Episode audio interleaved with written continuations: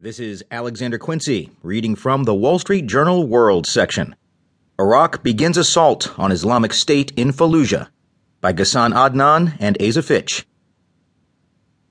Iraqi forces have begun their assault on Islamic State in Fallujah, Prime Minister Haider al Abadi said late Sunday, an operation that aims to evict the extremists from one of their last major territorial holdings in Iraq. The moment of real victory has come, and Daesh has no option but to flee.